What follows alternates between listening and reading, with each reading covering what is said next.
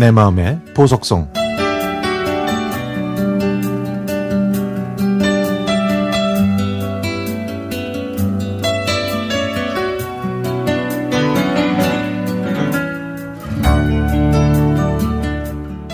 (1998년) 어느 여름날 아침에 눈을 떴더니 방바닥이 축축했습니다.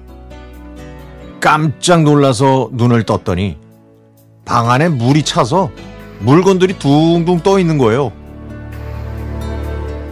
엄마와 저는 제일 먼저 전기를 차단하고 떠 있는 물건들을 책상과 탁자 위에 올려놓은 다음에 현관에 나가봤더니 아이고 물이 역류해서 집 안으로 엄청 들어오고 있었습니다. 저희 집은 반지하였거든요.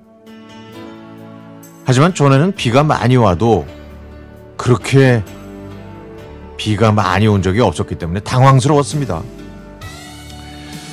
저는 역류하는 물을 밖으로 내보냈고 엄마는 위에 사는 주인집에 알렸죠.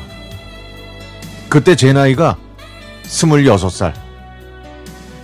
직장 생활을 하고 있었던 저는 회사에 전화를 걸어 자초지종을 얘기하고 하루 종일 집 안으로 들어오는 물과 사투를 벌여야 했습니다. 장판을 걷어내고 물건들을 다 내놓고 물을 퍼내기 시작했죠.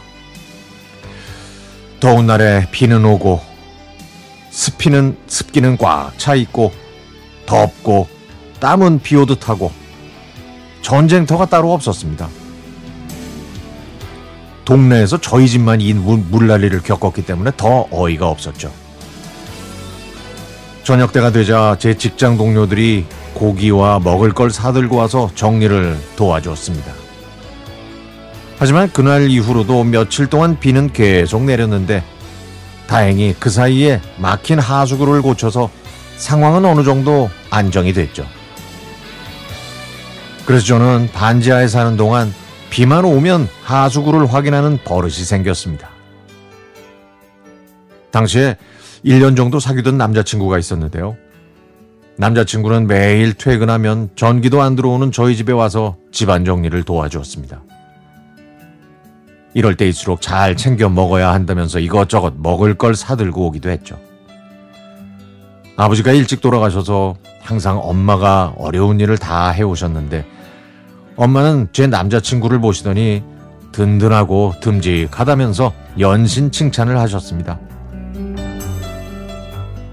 그래서 저는 그 남자친구와 결혼해서 23년째 지금 잘 함께 살고 있습니다. 시부모님과 함께 살면서 사랑도 많이 받았고 아이들도 잘 자랐죠. 시아버지는 오래전에 돌아가셨고 시어머니는 재작년에 하늘나라로 가셨습니다. 이제 친정엄마만 저희 곁에 계시네요. 그래서 신랑은 엄마를 모시자고 합니다. 우리가 건강할 때 모시면서 추억을 만들어야 한다고 저를 또 감동시키네요. 이제는 집에 물에 물이 들어온 그날의 일도 추억이 됐습니다. 살갑지는 않지만 정 많고 마음이 따뜻한 나의 낭군. 남은 여생도 나와 함께 행복하게 살아가요.